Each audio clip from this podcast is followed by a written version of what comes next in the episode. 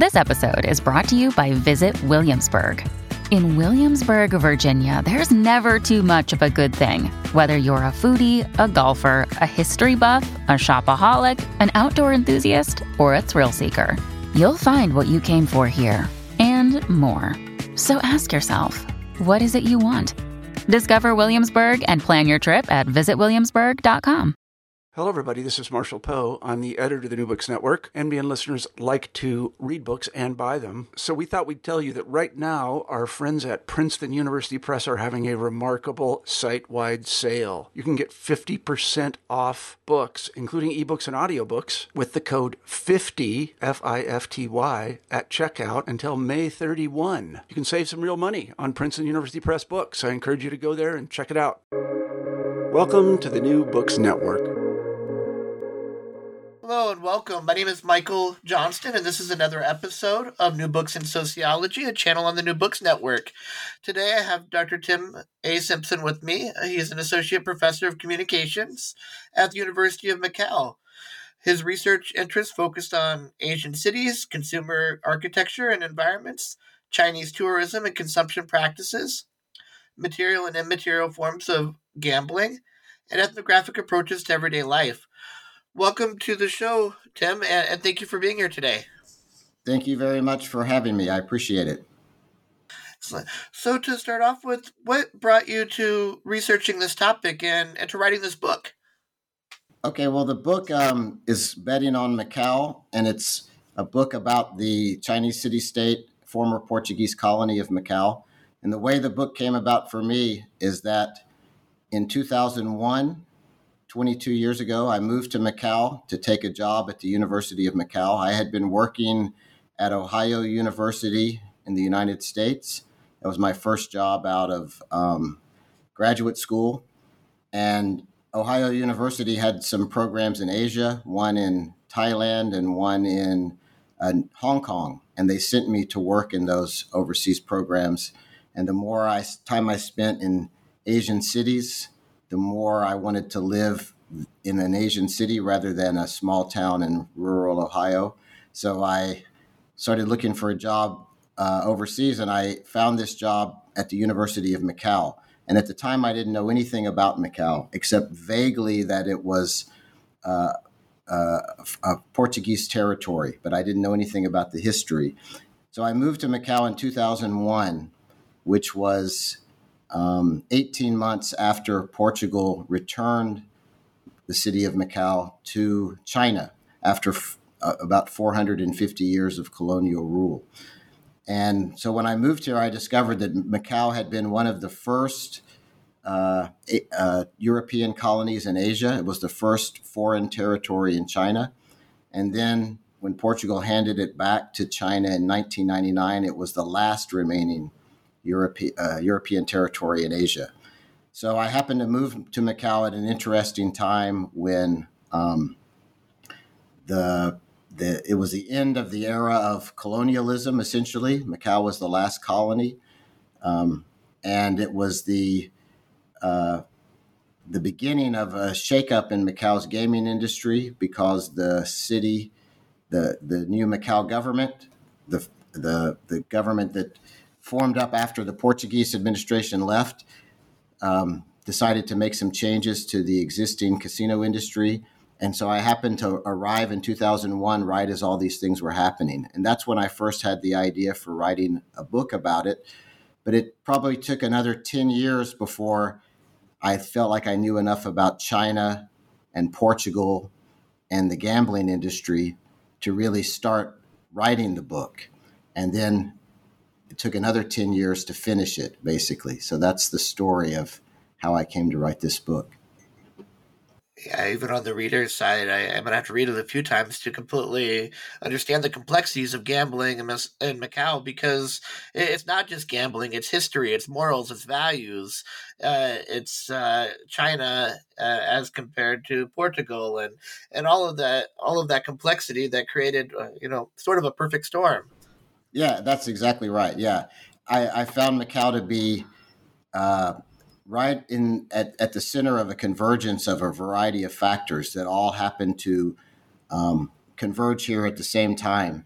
Uh, one is the history of capitalism, another is the history of colonialism, Portuguese uh, colonialism, another is the era of globalization, another was China's post Mao transformation into uh, sort of a market society and consumer society. And another was just the takeoff of gambling as an, a, a mode of uh, or a component of the economy, not only in Macau, but around the world. And all of those things kind of converged here at, at the same time. And it was just a lucky coincidence that I happened to arrive right when all that was happening, sort of. And uh, I, I, guess what was the significance of Macau becoming part of China? Is that an important element of uh, of gambling in Macau? Yes, that's actually the key element that transformed everything about Macau's gaming industry. So I should say that um, gambling, uh, casino gambling, has been legal in Macau since the mid 19th century, around 1852 the Portuguese administration legalized gambling. Um, and it always existed as a monopoly concession that the, the Portuguese government would grant to one uh, individual or one company in exchange for a share of the profits in the form of taxes on gaming. And so it was a sort of a important part of Macau's economy, but a very minor uh, casino industry compared to the other places in the world, but it existed for um, for about 150 years, uh, pro- uh, up up until the handover when when when Portugal returned Macau to China in 1999. And like I said, the uh, the local government that was created after the Portuguese administration left decided to break that monopoly and to allow foreign competition in the gaming industry, and and they had a, a process of bids and applications, and then in the end they granted some concessions to foreign companies um, who who were came in and built you know, sort of transformed the gaming industry. But the key to that transformation was Macau's return to China, um, which happened in 1999. Macau became, along with Hong Kong, a what's called a special administrative region of China. So it's part of China, but it's apart from China at the same time. Um, both Macau and Hong Kong rejoined China as special administrative regions with the idea that they would maintain their existing uh, economic and legal systems for 50 years after their, their return. So they are both Hong Kong and Macau were capitalist economies they were quite different from each other because Hong Kong had a British colonial system and Macau had a Portuguese colonial system, which are actually quite different. The cultures of these two cities were are very different. The the ambiance, the appearance, the ambiance is very different. Even though they're very close together, they're completely different, Macau and Hong Kong. But they're also, in, in many ways, quite different from mainland China uh, even though there's Chinese culture in all three places. There are three different sort of types of Chinese places. And so, but when Macau uh, rejoined China in 1999, um, it opened up the possibility of Chinese tourists who who hadn't really existed up until that time. That that was a new category of the Chinese population was overseas tourists. Um, they were allowed to come to Macau and Hong Kong to visit. And it was that uh, insurgence of millions upon millions and then tens of millions and then you know even more than that tourists every year coming from China that really transformed Macau. So China, Macau's rejoining China was key to its uh, the success of its casino gaming industry after 1999. Yeah, sort of a renewal of leisure, recreation, and gambling in Macau that that uh, you know previously uh, was maybe at, at, the very least condemned, if not forbidden, by you know China proper. Absolutely, absolutely. Yeah, g- gambling is illegal. Casino gambling is illegal in China. Um, it was. It, there's a long history of gambling as a popular pastime in Chinese culture, Chinese society, but strictly speaking, um, I guess, under the the socialist regime, under the Maoist regime, it was declared illegal, and it has continued to be illegal. There's a lottery in China, but beyond that, there's no other forms of gambling that are permitted. So Macau is the only place in China that has a legal casino gaming industry, and therefore, um, because of the popularity of gambling among Chinese people, uh, it's natural that the, the easiest place for aspiring gamblers to go is is Macau. They can stay within the country, but they can enter a special administrative region of Macau, which has a different legal system where casino gambling is legal. So, and that, that's the key to Macau's economy. That's the key to the success of its gaming industry as the Chinese gambler. And another thing that I found interesting, though, is even in the performance of uh, of gambling and gaming in Macau is uh, seems to be different than what the experience might be like in Las Vegas. Can you talk a bit more about that in terms of uh, exhibitionism and debauchery in Macau and how it is, you know, different there than it is in what we might experience in U.S. Uh, proper Las Vegas, Nevada? Yeah, um, that's a very good question, and let me just step back for a moment to to uh, paint a picture of Macau's casino industry, so I can compare it and contrast it with the one in Las Vegas. So, um, after 1999, the government of Macau decided to end the casino monopoly in Macau, and that casino monopoly had been controlled for the previous 40 years by a local billionaire, a Hong Kong billionaire named Stanley Ho, who's very famous, uh, uh, rich, uh, wealth, wealthy tycoon in Asia, and he was the most important person in for Macau's economy during that 40 year period. He owned a large part of the city, and he controlled the gam- the gaming monopoly. And even though it was a relatively small time gaming industry, and Macau, by the way, is a tiny little place, very very small territory. Um, when I moved here, it was nine square miles. It, it gets bigger and bigger because they continually reclaim land and, and, and increase the size of it, but it's very, very tiny place. Um, and it was a Portuguese trading port. That was how it was originally created uh, 500 years ago. Um, so Stanley Ho controlled the gaming monopoly for 40 years, and the government decided to break that monopoly and allow outside competition.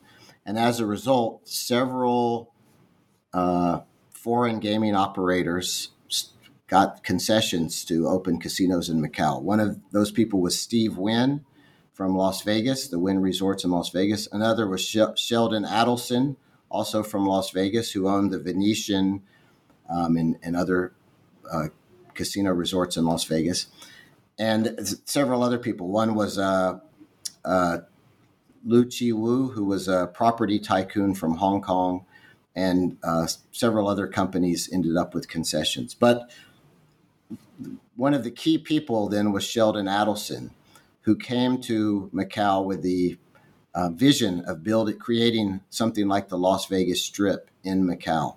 And there was a empty parcel of reclaimed land by the airport that the government had created um, just before I arrived. And when I arrived in Macau in 2001, that parcel of land was like a swamp. It was it was sort of in the middle of nowhere.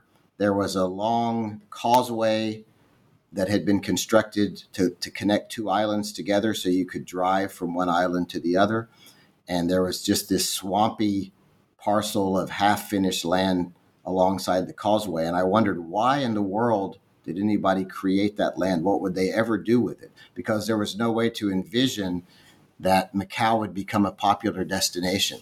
But Sheldon Adelson, when he came, um, had the idea of creating a Las Vegas strip, and he thought he could do it out on that undeveloped parcel of land. Although the first time he was granted permission to buy that land or to lease it, and he went out there to look at it, he was quoted as saying, thank you for, to the government. Thank you for the land, but I can't find it because it was just a swamp. And so he had to actually reclaim himself that reclaimed piece of land. But he had the vision of building an entire Las Vegas strip there. Um, of which he would own his company would control a variety of the properties. And that's essentially what happened. That area of the city is called Cotai because it was uh, reclaimed between the islands of Coloane and Taipa. So they took the first letters of Coloane and Taipa to make Cotai. And he created a, something like the Las Vegas Strip, but he called it the Cotai Strip. And he trademarked that name before anything was built. And then he started constructing properties there, and other casino concession holders also constructed properties there. And they did create a, a Cotai Strip. It looks like the Las Vegas Strip from a distance. It has even some of the same themed uh, resorts, like the Venetian and the Parisian, and so on. Um, it's it's a string of a dozen mega resorts, integrated mega resorts. Um, so it looks like a Las Vegas strip. But anybody who's been to Las Vegas knows that part of the entertainment of going to Las Vegas is just going to the strip and watching the parade of people walking up and down the strip. And you can just stroll around or you can sit at a bar on the on the side of the sidewalk and watch people come and go and it's just a crazy scene of people um, uh, hanging out in, in Las Vegas in public um, walking around in bathing suits, showing off their tattoos, or smoking cigars or marijuana, drinking uh, cocktails in large and in, in, huge, tall glasses, and so on. And sort of that everybody becomes part of the parade. But one thing you'll notice about the Cotai Strip, if you go there, is there's no such collection of people walking up and down the street. It's a, it's a very different ambiance um, because the reason people come to Macau the main reason, primary reason, is simply to gamble, and they're and they're not wasting time sitting outside and watching people walk up and down the street. They're inside the casinos and they're busy uh, at work at the tables. And this has actually always been the challenge of the casino industry in Macau was how to convince people to not only gamble but to also partake of all the other entertainment opportunities. Um, and the Macau government's under a lot of pressure to diversify the economy away from the hardcore gambler. Um, but it's hard to get people to do anything other than simply gamble. They will definitely eat at nice restaurants and they'll definitely spend a lot of money in high end retail shops, Louis Vuitton and Hermes and Prada and places like that. But primarily, tourists come here to gamble. Um, and that's one reason the ambiance is different. It's not to say they're not having fun, because of course they're coming here for fun, but you don't see quite the same uh, parade of exhibitionism and debauchery on the Cotai Strip that you see on the Las Vegas Strip. But I should say that's not to say there's no debauchery. Macau is, is a city, it has its own sinful attractions, just like Las Vegas is a city of sin. So there's all kinds of things happening, but you don't see it so overtly like you do in Las Vegas. And uh, what game is their game of choice? It's, it's not slot machines, is it? That's very true. In Las Vegas, the the I, I should say it like this: when people go to Las Vegas, they go for to do a variety of things at the same time, and gambling is just one of those things. Um, they might go to to to take on the in the spectacle on the strip. They might go to dance in a nightclub, to eat at a nice restaurant or a steakhouse, to drink champagne, to rent a limousine, to do all those things that uh, to go to a show, to see a Celine Dion show or Liberace or something like that, or a magic show, Carrot Top comedy show. Those are all the attractions of Las Vegas, and gambling is just one among many attractions. Whereas in Macau, the, the Macau offers a lot of those attractions, but they're not very popular. People, what's popular is gambling. It's the casino itself. The game that's most commonly played in Las Vegas is slot machine. And most gamblers, I think, something like 60% of the revenue on the strip is made from slot machine gambling, and that's what most tourists like to do. Um, in Macau, the slot machine is not very popular, only about 5% of the casino revenue comes from slot machines. Um, and the, the most popular kinds of games in Macau are table games, the conventional games where you sit at a table and gamble, because gamblers in Macau seem to like to gamble head to head against the house, against a live dealer. Um, and there's a variety of reasons they like to do that. So they like to play table games. And in Las Vegas, when people do play table games, the most popular game is poker in all the varieties of poker that you can play. Um, I guess No Limit, Texas Hold'em is a very popular poker game, but there's a variety of them. Um, so in Las Vegas, most people play slot machines, a few play table games, but in Macau, what's popular is table games, and the number one game by far is Baccarat, and that's the the the key to the gaming industry in Macau. Everybody plays Baccarat, um, and that, that's almost the. It's not the sole table game, but it's almost the only table game anybody wants to play. Um, so all of the the gambling is focused on the game of baccarat, and all the revenue comes from that game as well. So one of the interesting things about uh, Macau is is you talk about the culture and you talk about how uh, gambling is is a primary reason for uh, why people come to Macau and for the gaming uh, for the gaming particularly or mostly. Uh, however, uh, you write in your book that Macau is growing at, a, at an extremely fast rate, faster than Vegas. you write that in between 2011 and 2013 that China had consumed more uh, consumed more cement than America did over the entire 20th century. Does this suggest that maybe the future of Macau uh, might eventually start uh, looking more like Las Vegas as it continues to develop and maybe as cultural values or morals start to, to change? What do you think? That that's a very complex question. There's several several issues that you you raised there. Um, so let me just uh, think about how best to respond to that. Um, for sure, Macau has grown very fast. Since I've been here, the 22 years I've been here, I would venture to say that it changed faster and more radically than any place on earth in that particular period. It's hard to describe how different Macau is today from how it was when I arrived in 2001. Um, and that transformation of Macau is driven by the transformation of China. So the only place that's that changed uh, as rapidly uh, and as dramatically as Macau during that period is China. China's changes really started with the implementation of economic reforms by Deng Xiaoping in 1978. Um, but that process of reforming the economy, even though it started in 1978, it didn't begin immediately. It took a while to ramp up and to be taken seriously and to um, uh, and to start developing. So that, uh, but but the the transformation of China, the post Mao transformation of China has been dramatic, and it's kind of paralleled and driven the transformation of Macau and Macau's casino gaming industry because it's the changes in the, the Chinese economy and in the Chinese population and in the Chinese subject, and particularly the subject of the tourist and the consumer that's been so important to Macau's transformation.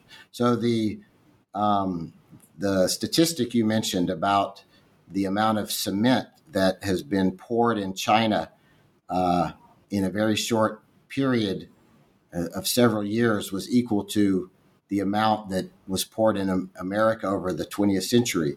That's a statistic from the American Geological Survey. Um, and, the, and it points up just how dramatic is the, the physical uh, infrastructural transformation of China. And it's a state driven transformation, sort of authored by the central government.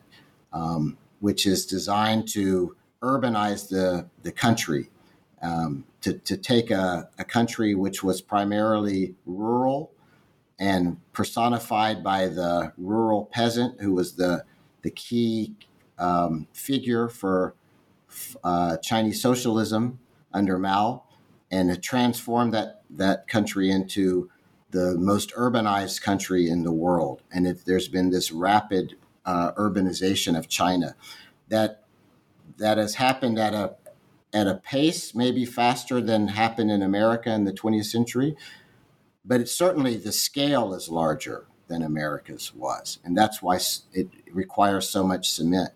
Because even though China geographically is not really bigger than the United States, which is also a huge country, the population is so much bigger. And if we compare the population of China today to America at the start of the uh, of the 20th century, we were talking about five times larger population. So the scale of that transformation of China is, is massive.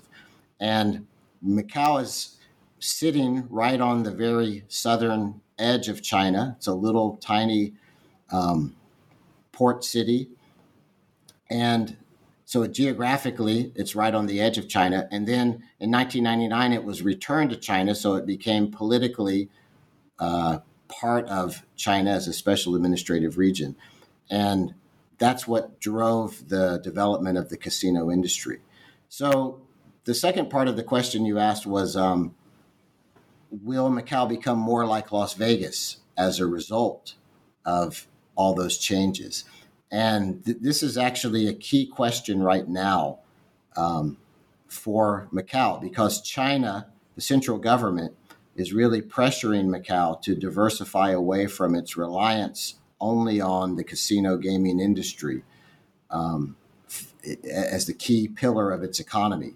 And Macau has become fabulously wealthy over the last 20 years in the sense that um, the, the, I should mention the, the, the local government um, takes uh, about 40% tax on casino revenues. And compared to Las Vegas, the tax I think in Las Vegas is six and a half percent on casino revenues. So in Macau, it's 40%. So as the casinos uh, started generating all this wealth, it generated a lot of money for the government. And so by the just before the start of the COVID pandemic in 2019 or 2018, Macau was uh, the, the, the IMF declared Macau the second wealthiest territory in the world in terms of per capita income, second only to Qatar.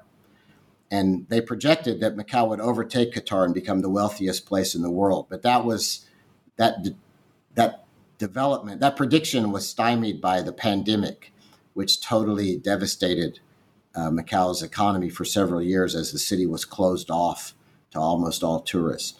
So, but um, the, the central government is really pressuring Macau to diversify the economy and essentially to become like Las Vegas. That's the goal. They want Macau to be more like Las Vegas. It's it's fine to have tourists and to have a tourism industry, but it would be great if people were spending money on other things in addition to gambling. Uh, you know, going to shows and uh, eating at restaurants and all those other uh, activities that are so popular in Las Vegas. Um, but uh, but also Macau's under a lot of pressure to develop other kinds of industries that might uh, to to take the money made from gambling and develop other kinds of industries as well. So anyway, the, there's an effort to make Macau more like Las Vegas, but it's very difficult, and whether that'll happen uh, we'll have to wait and see. And then that's a you know that's an, an interesting negotiation whether uh, consumption opportunities drive uh, uh, drive tourism or whether the tourists drive what op- options are available for consumption. And you said that the Macau uh, industry for consumers is is different than what we have in, in Las Vegas as a result of you know what they spend most of their time doing there and, and whether that can be uh, whether major social forces can change that behavior is, is yet to, to be seen, right? Yeah, very true. But one thing that, that I find interesting and that I try to explore in the book is um, the state directed, uh, the, the state direction of things that happen in China.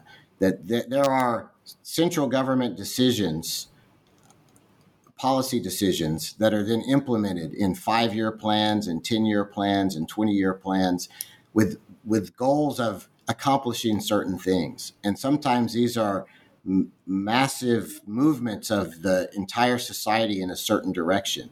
And they are implemented from the top down in very uh, complex ways. So it's not sort of left up to the market to uh, determine what will happen. There are policy decisions which are uh, which which have specific end goals, and that, maybe that's true everywhere.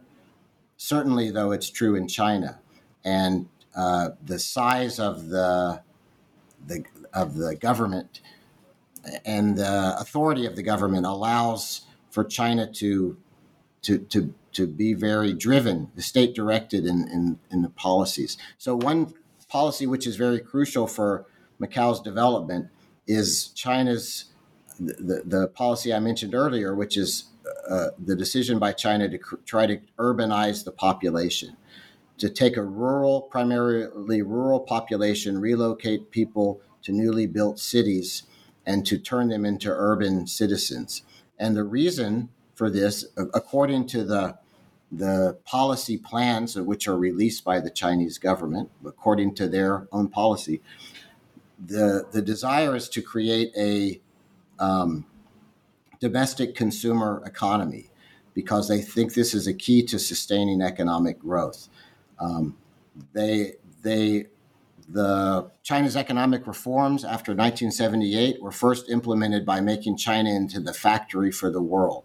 They created a series of special economic zones along the China the Chinese coast, and they used those zones to create joint manufacturing enterprises with that were cooperations between the Chinese government and foreign entrepreneurs, and they were staffed by uh, rural, formerly rural citizens who were who were relocated to the special economic zones to work in factories and to produce things for export. It was a production for export regime, and it worked very well for the first decade after China's economic reforms were implemented, China became the factory for the world and the economy exploded as a result. But the central government realized over time that that was a, not a sustainable system. And they decided that the key to sustaining growth was to create a domestic consumer society in China. And so the goal is to urbanize the population in order to make them into urbane consumer citizens who will move to cities, buy houses, buy cars, uh, buy fashion, cosmetics, and eat at restaurants and spend their money um, on consumer activities. And this is a radical departure from this, the, the, the socialist economy, where people were expected to behave very differently as kind of aesthetic uh, um, workers who did not consume, who were not consumers. Um, so this was a this is a decision by the central government to create a population of consumers, and tourism is one part of that process. And the central government has opened up um, the population to overseas tourism and, and, domestic tourism, in part to help foment them as consumers. Uh, part of the the whole idea of of the tourism in China is to create a con- tourism and consumption economy uh, to aid the economy. And in fact, China implemented three after economic reforms, actually right around the year 2000, just around the time I moved to Macau, China implemented three annual Golden Week holidays where the entire population has a holiday for for one week. That's why it's called a Golden Week, and the entire idea is that people should travel and and consume, spend money, and so tourism was mobilized as part of that uh, attempt to transform China's economy. And so Macau benefited from that because when you create a Golden Week holiday and you encourage people to travel, and then you enable them to travel to the newly the new parts of China, which are Macau and Hong Kong, those are the easiest places for people to go. So um, Macau's economic development is a is a product of that top down uh, policy decision by the central government to try to create an urban society, to try to create a tourism focused society, to try to get people consuming, and to use uh, policies and regulations in order to promote that kind of um, outcome. And so, my, my point in saying all this is it's not just left up to the market to determine what will happen. It's really, in, in this case, a state driven, top down, uh, policy oriented process. And Macau just happens to be one uh, lucky beneficiary of that process because the, the Chinese tourist is perfectly positioned to travel to Hong Kong and Macau. Hong Kong and Macau have been the biggest beneficiaries of this of these policies. And that also resulted in a shift from manufacturing to an entertainment or experience based economy, right? So, uh, sort of moving to the service technology era that uh, that we are also in here in the United States of America, but uh, um, well, maybe at a, at a at a faster rate, and maybe it's it's growing uh, growing to be more popular in China with, with, what you're talking about, with Macau being a, an extremely large industry, um, only maybe second to Qatar, as you were mentioning earlier. Yeah, yeah, for sure. The the experience economy uh, is key to everything. Uh, the, many of the jobs in Macau are what we would call emotional labor or immaterial labor or affective labor.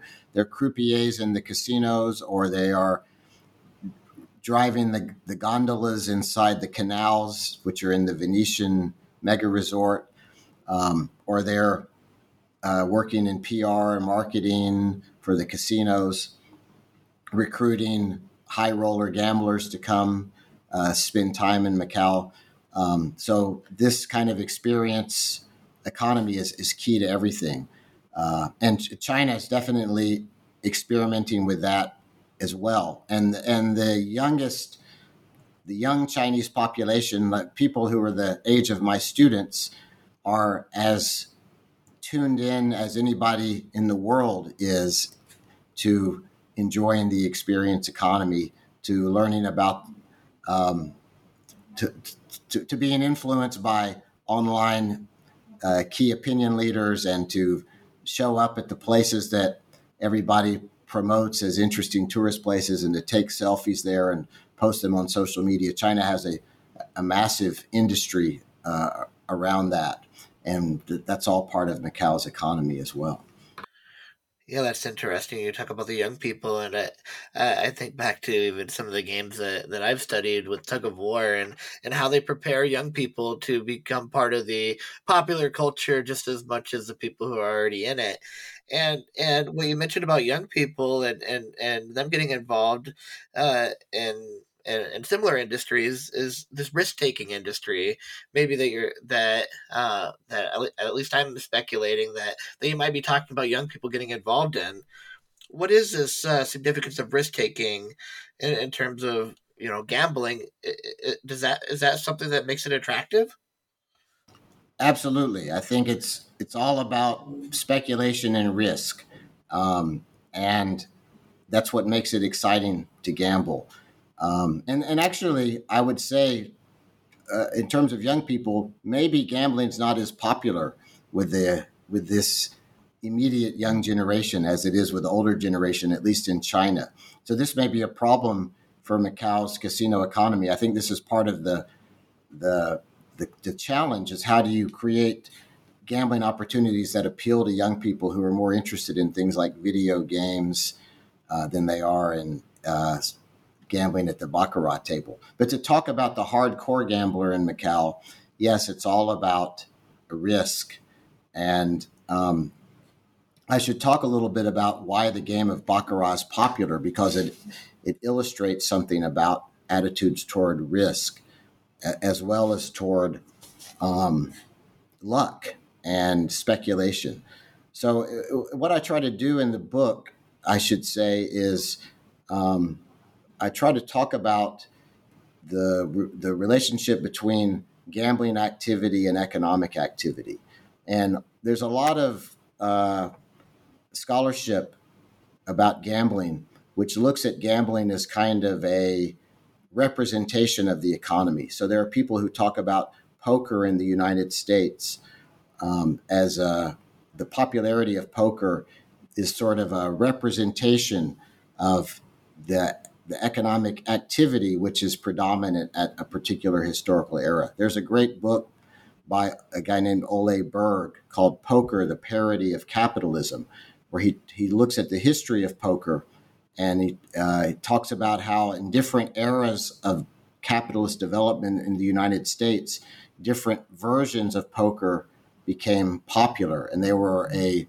reflection or representation, or as he says, a parody of the kind of economic activity which predominated at the time. So he talks about draw poker as a representation of industrial capitalism, the kind of speculation that was typical of industrial capitalism. Then he talks about seven card stud as the next iteration of poker, which was a parody or representation of uh, the mid 20th century corporate capitalism. The rules of seven card stud are different from draw poker, and they they benefit a different kind of player. And he said they benefit the kind of risk taker uh, the, the, the, kind of careful risk taker that predominated in the era of corporate capitalism in the mid 20th century.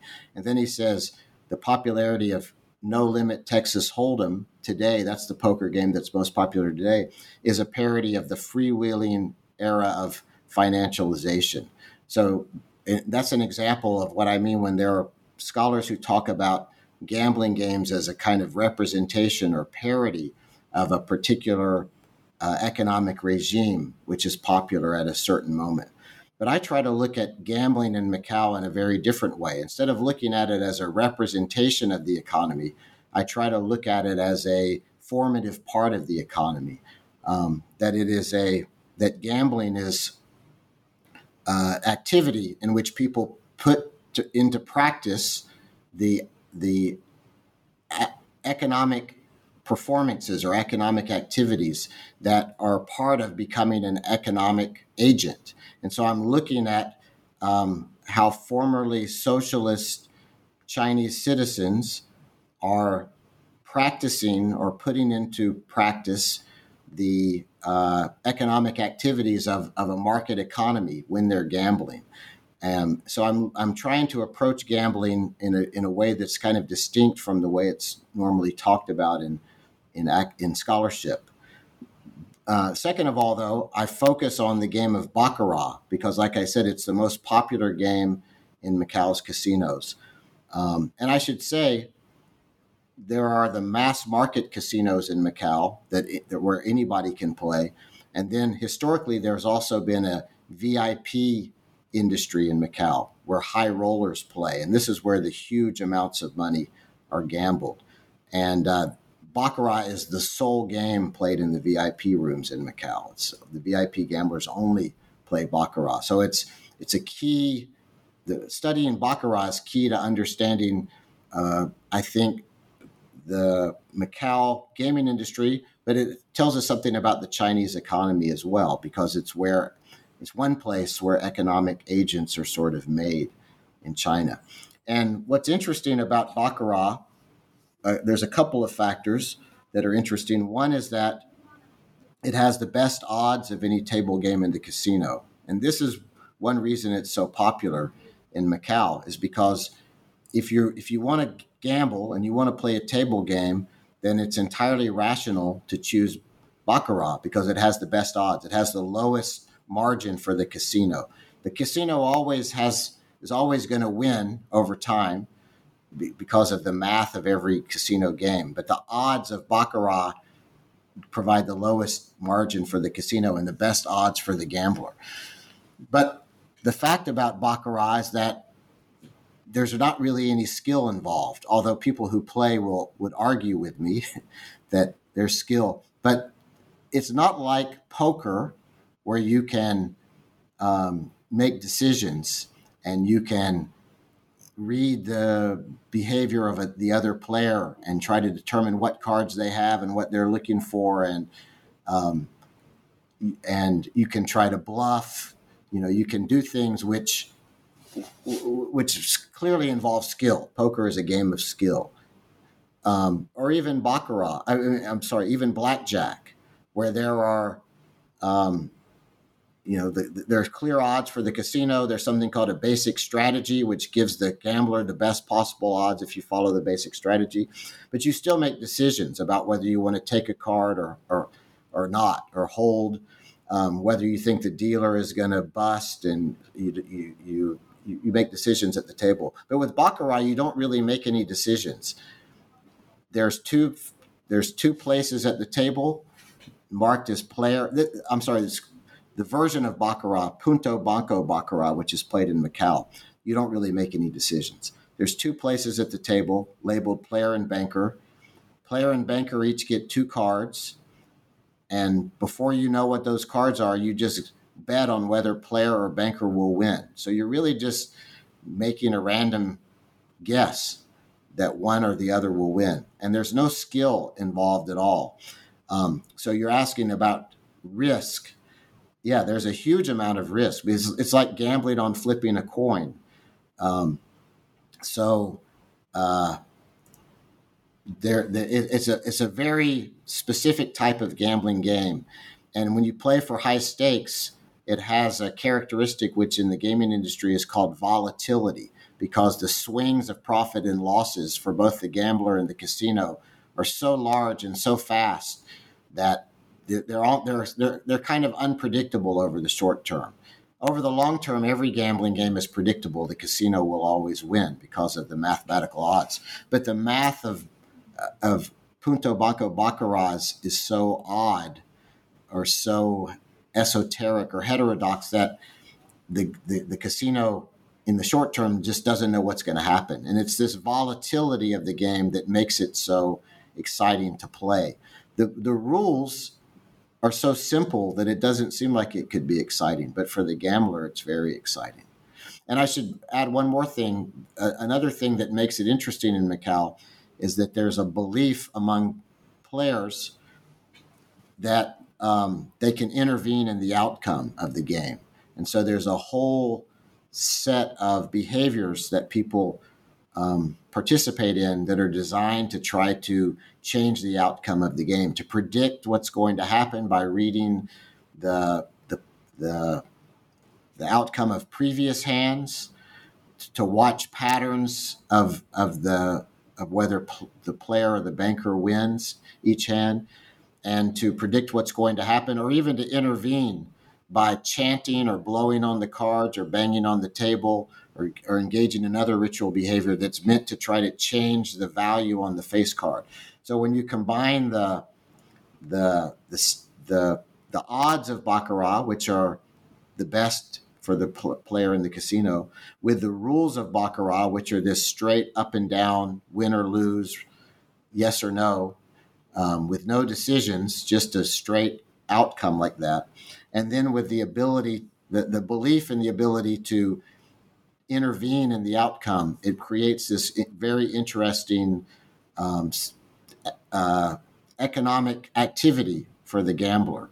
And that's why I, in the book, I focus a lot on the game of baccarat towards the end of the book because I think it's uh, it's a really key to understanding um, gambling in Macau, but also economic activity in China as well. Um, so anyway, that's that's kind of an answer to your question yeah, that's that uh, that that is interesting in how how uh, everyday gambling activity and gaming activity uh, is foretelling of uh, of maybe well beyond just the just the actual events that are taking place, but also the way that China at large is is starting to shift, moving from that production to consumption uh, society, right? And and there's a lot of risk associated with the consumption society uh, that. Um,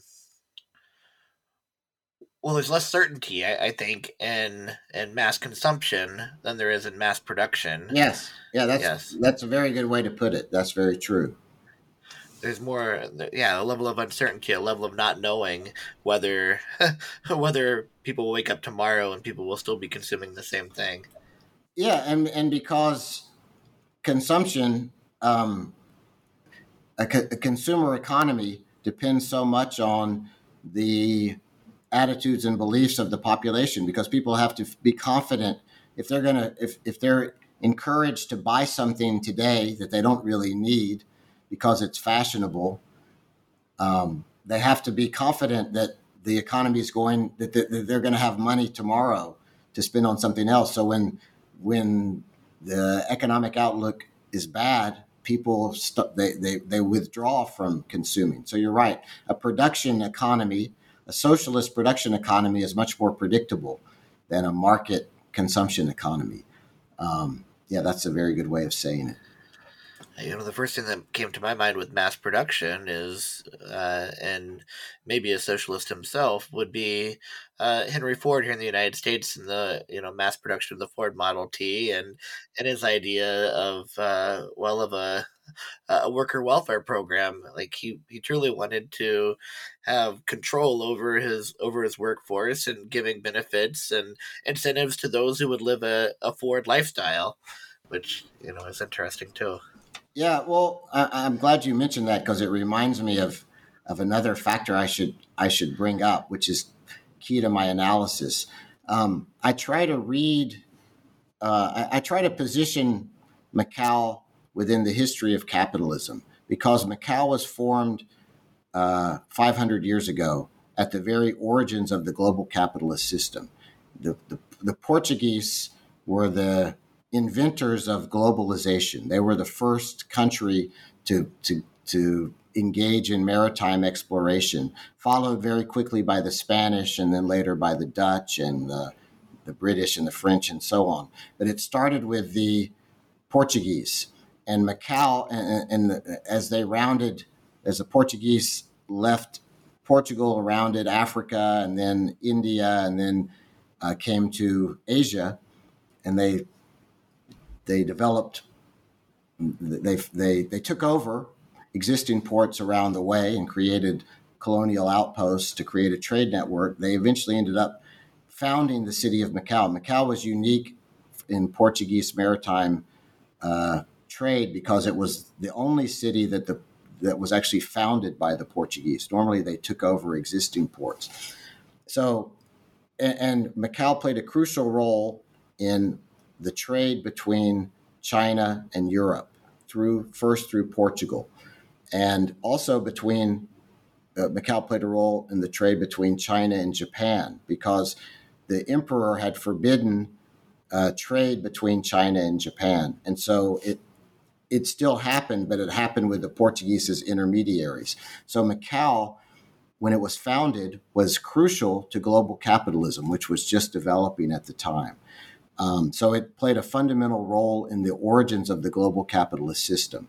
And then it sort of, uh, as Portugal's uh, sort of faded, the, as Portuguese power sort of faded and, and it was replaced, Portugal was replaced by other colonial powers. Macau sort of faded into historical obscurity over time and became this kind of forgotten place. And then in uh, when it was returned to China in 1999 after 450 years of rule, it sort of uh, reemerged as part of China's uh, new engagement with global capitalism in, in the post Mao era and during the China's economic reform. So I want to place Macau within the history of capitalism because it started as a key uh, site in, in, in the origins of global capitalism. So I'm trying to look at what happens in Macau today uh, within that, um, that, that the history of global capitalism. So that's part of how the book is, is kind of set up. Um, but then I also want to look at Macau uh, at, against the background of Chinese socialism because the, the tourists who are coming to, to Macau today are primarily from China. Um, and they're coming from a socialist history. Um, and so I try to, when I analyze uh, sort of common environments in, in, Macau, like a casino resort, or common activities like gambling on a baccarat game, um, or, or, shopping in a retail outlet, I try to um, position them within the history of capitalism, but also within the more recent uh, history of socialism in China. And I try to read uh, a contemporary site in Macau against that that kind of historical background. So you mentioned Henry Ford creating the um, the the the worker, the lifestyle for the worker, and you know China under um, socialism had a unique uh, sort of system which was centered around what's called a work unit, a danwei or work unit. So anybody who lived in a city in China during the Mao era would have lived within a work unit, which is a self-contained um, a, a, factory or some other kind of um, business, but which also has it has the work site as well as the the residents. Uh, provided a place to live, a job, food, education, healthcare, uh, community, entertainment. It was all provided in this self-contained Danwei or work unit, and people lived within the work unit, and they socialized with the other members of the work unit. And this was how China provided cradle to grave security for the um, uh, for the socialist worker. And so when I look at something like the casino resort in Macau, the mega resort like the Venetian Resort, which is also a self-contained environment that offers uh, hotel rooms and restaurants and uh, entertainment and retail shopping and all of the sort of elements of, of social life, I try to read it against the history of the Danwei in China.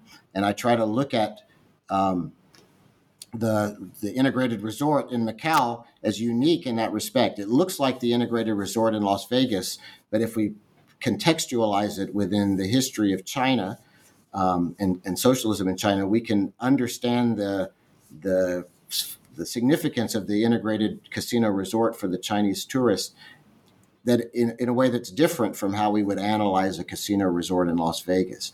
And so I try to look at the lesson that people learn when they visit the integrated resort, which is to go back to your idea that a production economy uh, is predictable, but a consumption economy is not predictable, and you're left to fend for yourself um, when you're a con- when you're a consumer subject in a market system.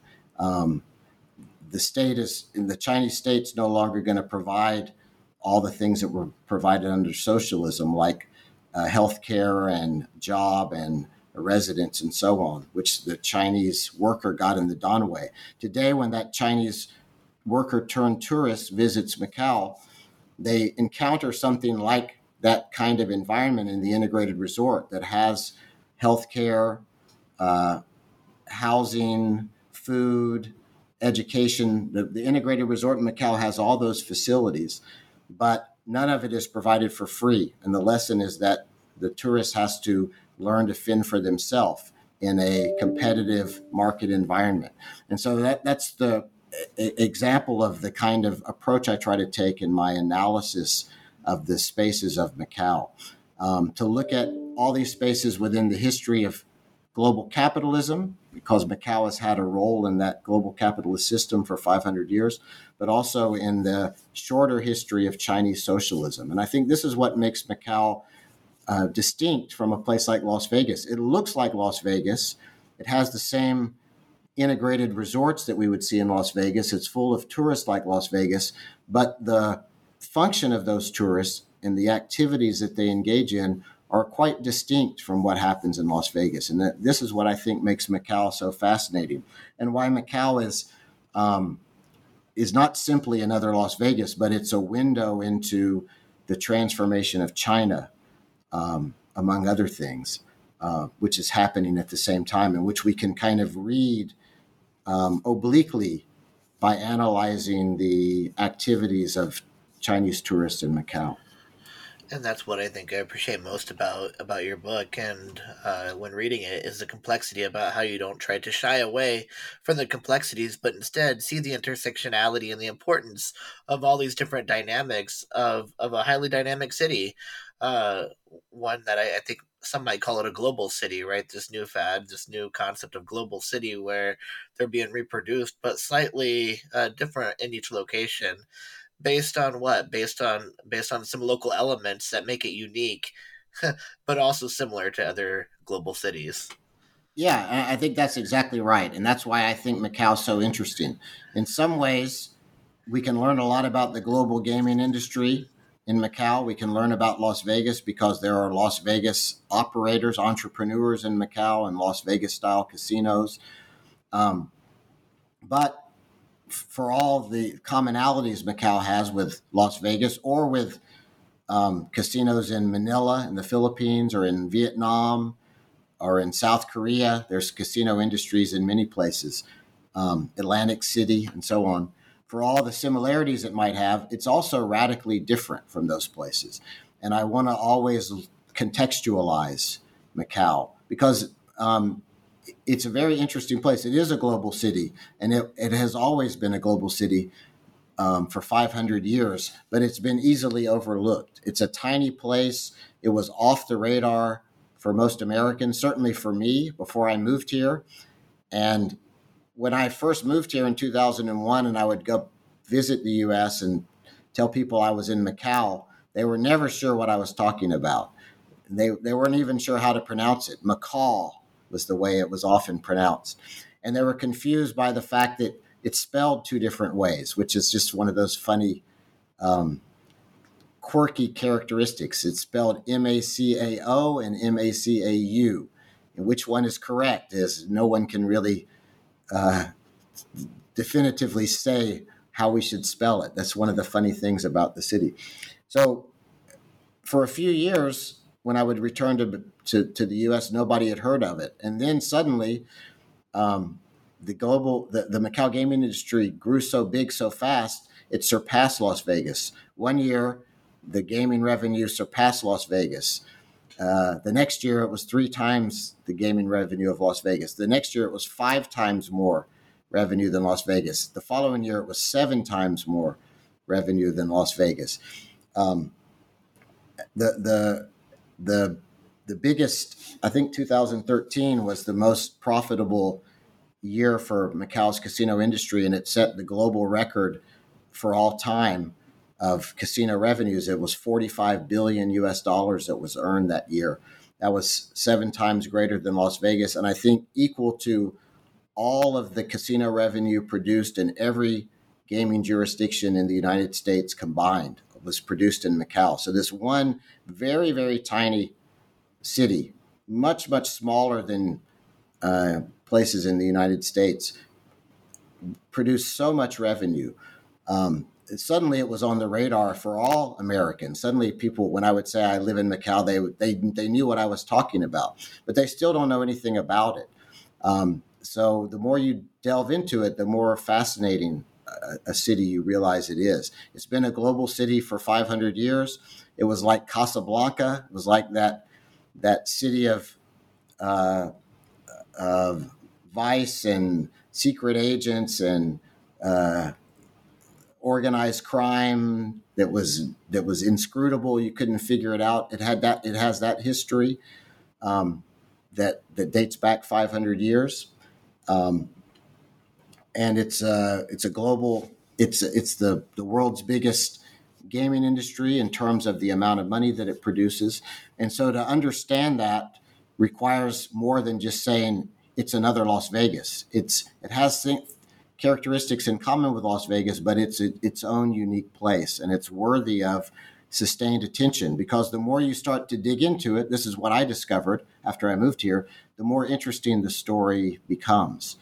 And uh, that's why I wanted to write the book. The more I, I found out about it, the more I realized there was a really a story to tell. But the problem is when I tried to tell the story, I realized it's a really complex story and that's why it took took me ten years to write the book. And as you say, uh, I tried to appreciate the intersectionality of of Macau um, by tracing out all these uh, these paths, these things that intersect here, from uh, global capitalist history to Chinese consumerism to uh, the gambling industry, which all kind of converge here.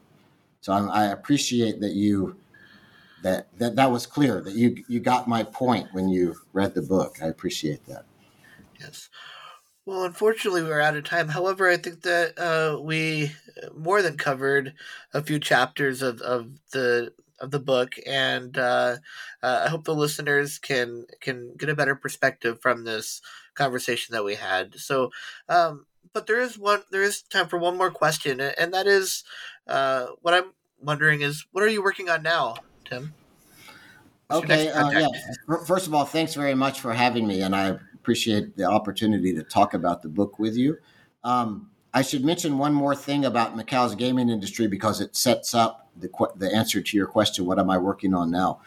I mentioned earlier that Macau's um, gaming industry revenues benefited primarily from, largely from VIP gamblers who were recruited from China primarily to come to Macau, and the local uh, um, hosts would would had would loan them money to, to gamble. Loan sharking of a certain type is legal in Macau or was legal, and um, people who wanted to gamble millions of dollars would benefit from somebody loaning them that money in Macau. That was a a, a primary part of Macau's gaming industry, VIP gambling, and that just last year was criminalized by the central government of China because China was so concerned about the amount of money which was leaving China, going into Macau's casinos, and then going other places from there. Um, whether that's money laundering or whether it's just people losing money at gambling, um, the the Chinese government was estimating that one trillion renminbi was leaving China every year through gambling activities, not only through Macau, but through other gambling, other sites as well.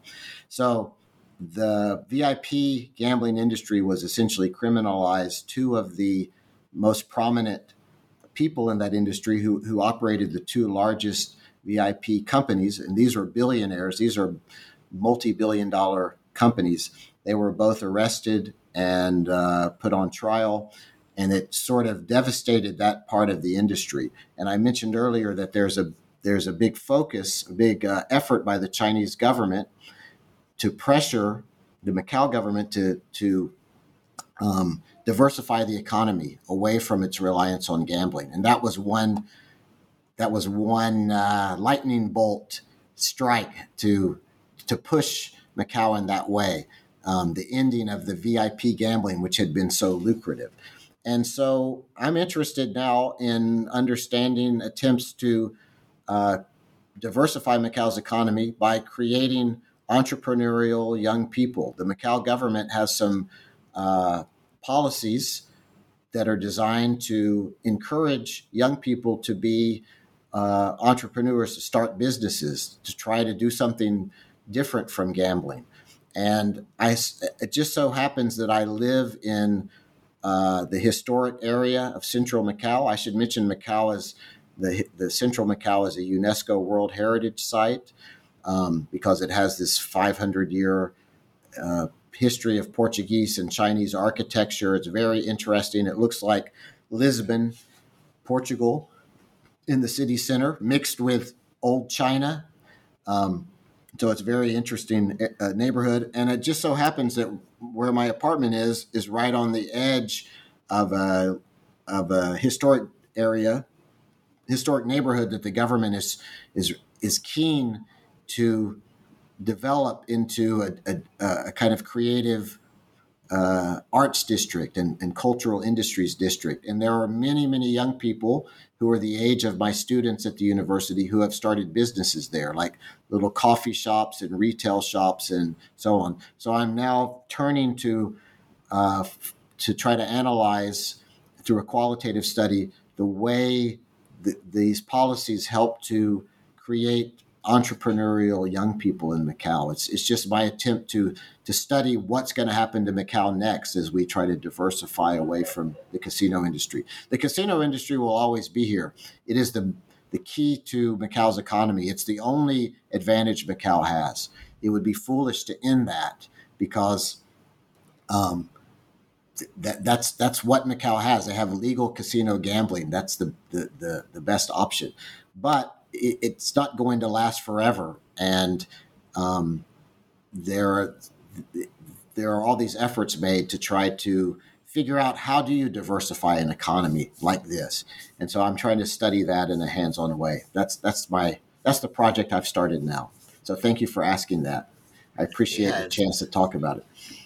It reminds me of Richard Florida. I've been Richard Florida. I've been reading some of his work and about the importance of a creative class in an economy. That's exactly it. I'm exactly exploring those ideas that were so popularized by Richard Florida when he talks about um, creative cities. How do you create a creative city, and how do you attract a certain kind of resident and tourist visitor, and and develop a certain kind of industry? And Macau government is very self consciously trying to do that too. So I'm just go- going to try to analyze whether how, how successful that is and how it works, basically. Excellent. Well, I look forward to this next book once once it comes out to have you on the show again to talk about it. Uh, we, we, could sit around and drink coffee or, or tea and, and, and have conversations like this all day. Um, but this show has come to an end. And again, this is uh, another episode of New Books in Sociology. And Tim Simpson was on the show today. Thank you, Tim, for being here. I appreciate it. Good to talk to you.